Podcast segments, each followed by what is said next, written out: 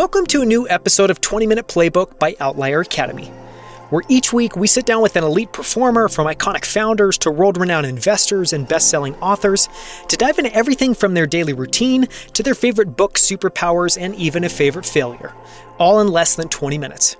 I'm Daniel Scrivner, and on the show today, I sit down with Jason Crawford, who's one of the researchers and writers at the forefront of the progress studies movement, which seeks to understand what's driven human progress historically in order to cultivate and accelerate it moving forward which is to say the least absolutely fascinating. Jason Crawford, through his blog and nonprofit Roots of Progress, has studied and written about everything from the invention of the bicycle to the smallpox vaccine. He's one of the world's leading thinkers on how progress happens, why it seems to have slowed or at least narrowed in recent years, and what we need to do to accelerate it in the coming years. To learn more about Roots of Progress, visit rootsofprogress.org. You can also follow Jason on Twitter at Jason Crawford. For links to everything we discuss, as well as the full show notes, visit outlieracademy.com slash 75. And now, let's jump in with Jason Crawford of Roots of Progress. Jason, I am thrilled to have you on 20 Minute Playbook. Thanks so much for the time. Certainly. Thanks for having me. So, this should be a lot of fun. We try to ask around 10 questions, keep this episode under 20 minutes. And the goal here is just to give people a little bit of a behind the scenes peek into you. We've obviously covered all your work with Roots and Progress in depth in the Infinite Games episode. And I'm super excited about this because I think you'll have some amazing answers. So, the place that we always like to start is just to ask if there's something you've been excited or fascinated about recently, something you can't get out of your head, something you're thinking about all the time for whatever reason. Yeah, sure. Well, I always have a large number of these topics within my work. I got going on my work with the Roots of Progress because I was just fascinated with stories of invention. Right now, one thing I am trying to understand, and these things get super detailed, but what was the exact alloy of metal used by Gutenberg to make the type for his printing press? So it was an alloy of lead, tin, and antimony, I think. And each of those metals is doing something specific in order to make it easier to cast the type or for it to work better. And so I'm really trying to get clear on like, well, why couldn't have been pure lead? Why couldn't have been lead and tin or whatever? So these are these are the weirdly specific questions I dive into. Amazing, though. Amazing. Best answer so far. Just in terms of that, is part of the interest that there was something different with that press than previous incarnations of it? Yeah, definitely. Well, printing as such had been around for a long time in the form of woodblock printing, where you would carve out in a block of wood the thing that you wanted to print, and then you would press the paper against it and then kind of rub the back of the paper with a brush or you know something. And so Gutenberg didn't invent printing, but what he did come up with was a system of a movable type. So you had individual letters that you could arrange that were pre-made, pre-cast that you could arrange to make any page of type he actually used a new and different ink based on oil or fatty based ink rather than water based. And I don't yet understand the full significance of that, but I think maybe it just didn't run as much. And then the third thing was that he used, rather than a rubbing mechanism, he used the press. So a screw press had been used for pressing olives to get olive oil and so forth. He adapted that. So it was those three things put together. Apparently, the casting of the type was the biggest core problem. But yeah, those three things together made for his system. Like a lot of other inventors, all the components had already existed before him, but he was the one who put them all together and integrated them into a working, practical system, and that's why we say he invented the movable type printing press. I have more questions I would like to ask, but I'll, I'll stop myself. I'm really curious to hear your answer here. So, one question that I always like asking people is what their superpower is. And clearly, even just in your last answer, you just have a very unique ability to kind of deconstruct things and just ask the why behind the why behind the why until you get to just a really interesting answer. Maybe that's your superpower, maybe it's not. How do you think about what your superpower is? And how do you think about how you harness that to do the work that you do? I think definitely learning is a superpower. I feel confident that I can dive into any area and learn it just as fast as anybody else. I'm not necessarily the expert in any particular area, but I can go ramp up extremely quickly. And part of the reason for that is that I have a very finely tuned sense of when I really understand something and when I don't. And I'm pretty much always able to pinpoint my confusion or my ignorance So, like I just said, okay, I can tell you what alloy Gutenberg used, but I don't fully understand what each of those elements is doing. And so I always know what is the next question to ask. I can ask questions like, well, what would happen if you tried to use 100% lead type rather than that alloy, and that kind of thing. Just more broadly, I would say my strength is bringing clarity to any intellectual situation and bringing structure to ideas when, as so often happens in the study of history, you just have an enormous laundry list or a grab bag collection of facts, and it's unclear how to put these all together into a structure such that they make sense as a big picture and can be retained and communicated.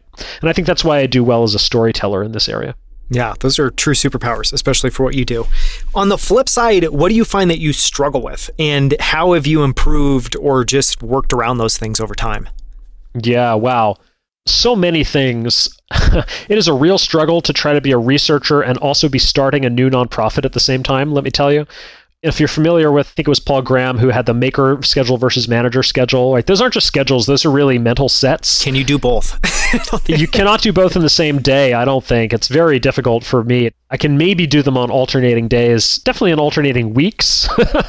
but sometimes I feel like I really just need to block out an entire week to go make progress on my book. On the habit and routine side, and I'm going to ask a separate question in a second about just writing process, research process, which hopefully may be a deep question We'll find out. But separately from that, just in terms of kind of daily routine, is there anything that you've learned about yourself, any routines or habits you've picked up that you try to input in your daily life? These can be things you strive for, or these can be things you're like, every single day I've got to do this. Anything there that you find improves your performance? Yeah, well, I'm a new dad, so my daily routine has been completely discombobulated and I'm still getting back to it. But I would say the single most powerful technique that I have found is that when you start your day, just certainly when you start your productive day, literally, even if you can do this from the moment you wake up, rather than checking email or any kind of communications or anything, start by pulling out a blank sheet of paper, whether that's literal paper if you like to write on literal paper, or whether, you know, like me, you use an electronic note taking system, uh, and just think on paper about your day how's it going? What's up? What am I going to do today? What are my priorities? And so forth. I learned this technique from a good friend of mine whom I've been studying with for a couple of decades. Her name is Jean Moroney, and she has a consulting business called Thinking Directions. So she taught me this technique when I was in college, and I've been using it almost daily ever since. I use this technique when I'm facing a difficult question or something I don't know how to make a decision on or something I'm confused about. And I also like to use it just as a way to get the day started is just this technique of journaling. The counterintuitive key is you got to do it in full sentences and paragraphs. But do it completely without censoring or editing yourself. No one else is ever going to see this. It's completely for your own eyes only. But don't just make bullet points or jot down words. Write it in full sentences and paragraphs and get your thoughts out. It slows you down a bit, but that's actually part of the goal and part of the benefit is it slows your thinking down so that you can capture all of your thoughts and even the fleeting thoughts and emotions, which are sometimes the key to deeper insights. I have not heard her name, so I'm going to look her up and potentially try to get her on the show as a guest. This question may be a wash because I know what it's like to have a newborn at home. We've got almost a 12 month old. So you may not have an answer here. We can just move on. But do you have an approach to diet, exercise, and sleep that you typically try to follow? Is that an area you've spent much time in? Obviously, I'm sure the answer today is just trying to survive. yeah, so I'll tell you about my previous routine, maybe rather than there the current. There we go. I don't know if I have any special secret answers here. Okay, sleep. I used to have major problems with sleep getting to sleep at night. I felt I was a night owl and an insomniac and so forth. And I fixed that. The meta kind of answer about how I fixed it is I just went and researched all the things that might be wrong and I tried them all until something worked. And people seem to be highly variable here. So if you're having any problems with sleep, I recommend just experiment with everything. It turned out for me the key was light management. So I'm very sensitive to blue light at night. Staring into a screen late into the night was keeping me up. But even just having the lights in the room on too brightly. And so I install this app on my laptop called f.lux, which makes my screen dim and orange in the evening. On my phone, I use night shift or night mode, whatever it's called. And then literally just all the lights around the house I dim progressively throughout the evening. Now, my wife thinks this is hilarious and bizarre because she does not have this problem at all. She's completely insensitive to light. She can fall asleep with the light on, which is bizarre to me. Again, that just speaks to this point of your particular physiology is something you have to discover. Exercise before the baby, I was on a pretty consistent three times a week. It helps me a lot to sign up for a boot camp or something where I've got a time and a place that I have to show up and don't have any question about it. The key is do not question it. When you wake up in the morning, if you're asking yourself, should I go work out today? Just don't even allow yourself to consider that question. Just pretend that it's already locked in and you already made that decision as if you have some commitment. You can trick yourself into thinking, oh, I don't have this choice. I just go do it on the software and tool side, and maybe we can take this in the direction of talking about your note taking system. But the question we generally broadly ask people is just anything interesting on the software side or on the physical tool side that people use to manage work, tasks, and time. And so for you, that could be really broad. Just is there anything that you enjoy using it? Is there anything you've kind of picked up that you really love? Or we could just use this as a chance to dive into that note taking system because I'm sure you've got some interesting insights there. You know, I don't have a fancy note taking system or anything very special. I use an app called Bear Notes that I like. It allows me to take notes on all sorts of things and tag them, and it has a hierarchical tagging system, which is nice. And it supports Markdown and so forth. Another tool that I will plug because it's such a great tool is called Readwise. So, Readwise is a highlighting system so if you have Kindle, which I do, and I read everything that I can on Kindle, I only read paper books when I have to, but it will suck in all of your Kindle highlights into a system, and then it does this great thing. It just emails you every day with five of them random highlights and lets you review them. And I really like that. It's good to remember passages that I enjoyed. It's also great for Twitter because whenever I see a passage that would make a great tweet, I'll just share out the quote. And so it helps me kind of share all that stuff with my audience. The other great thing that Readwise does, it makes all of this searchable, and I've used that over and over when I'm trying to remember some quote that I read. It also integrates with pretty much everything else. So if you are reading a paper book, they have an iPhone app and you can just snap a picture and it'll OCR it and then get the highlight into the system that way. So it lets you integrate everything. And they are currently testing in beta a Read Later app that integrates with all of this as well. So I really like that team. I've been following them since early days and I've been a happy user of the app.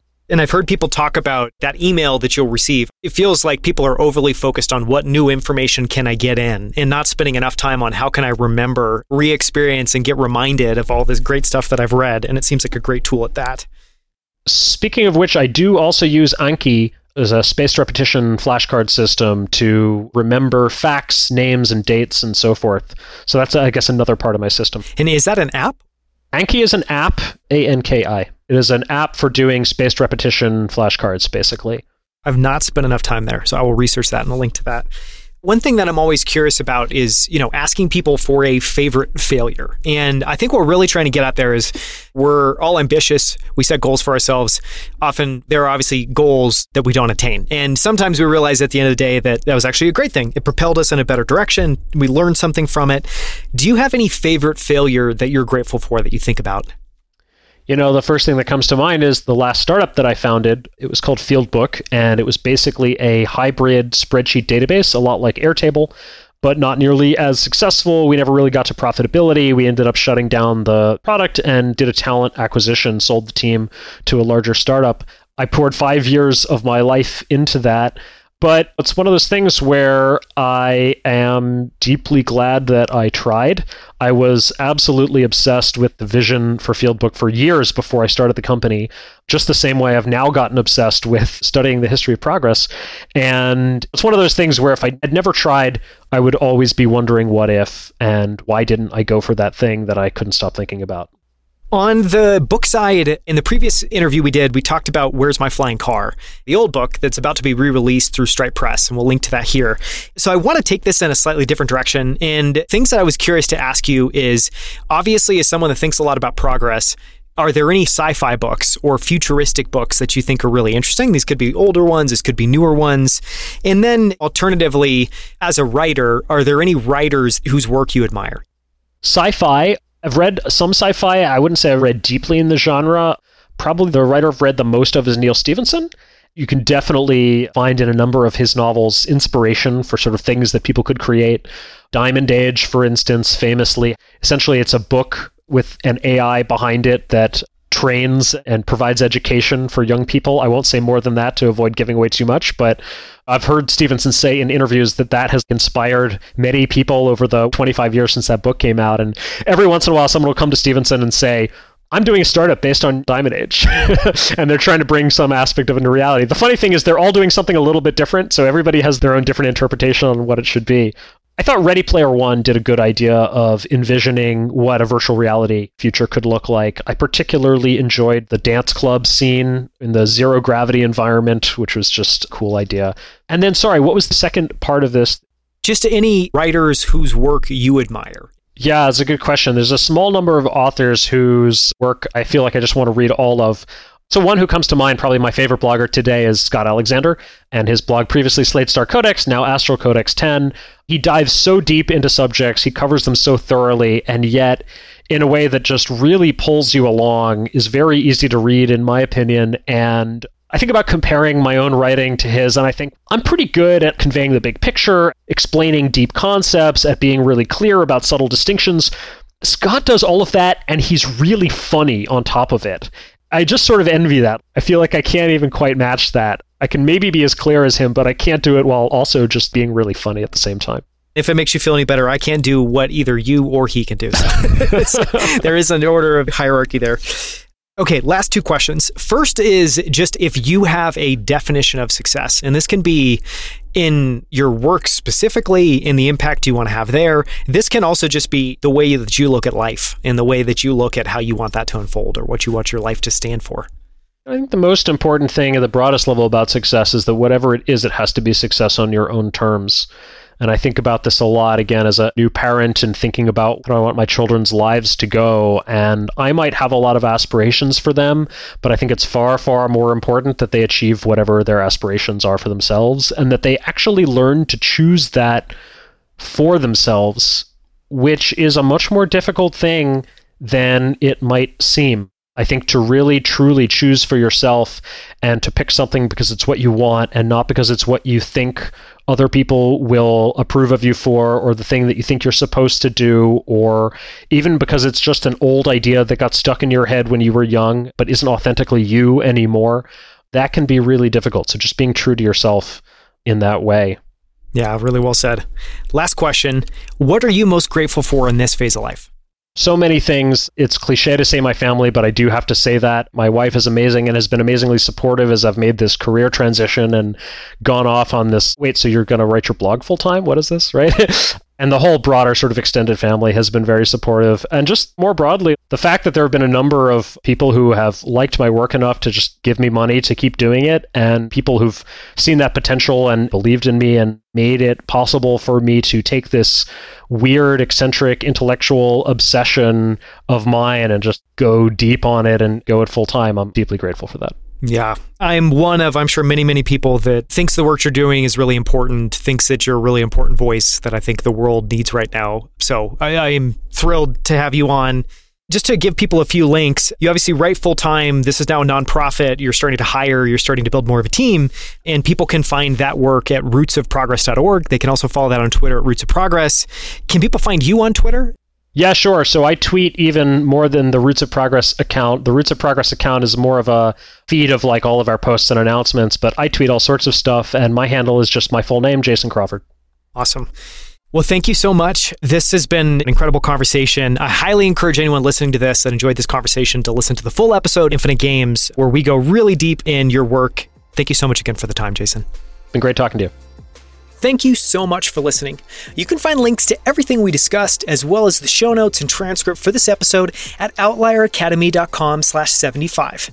For more from Jason Crawford, listen to our in-depth conversation all about his research and writing into the nature of human progress in episode 72 to explore more incredible interviews with the founders of Superhuman, Levels, Rally, Common Stock, and Primal Kitchen, as well as best selling authors and some of the world's smartest investors, visit OutlierAcademy.com.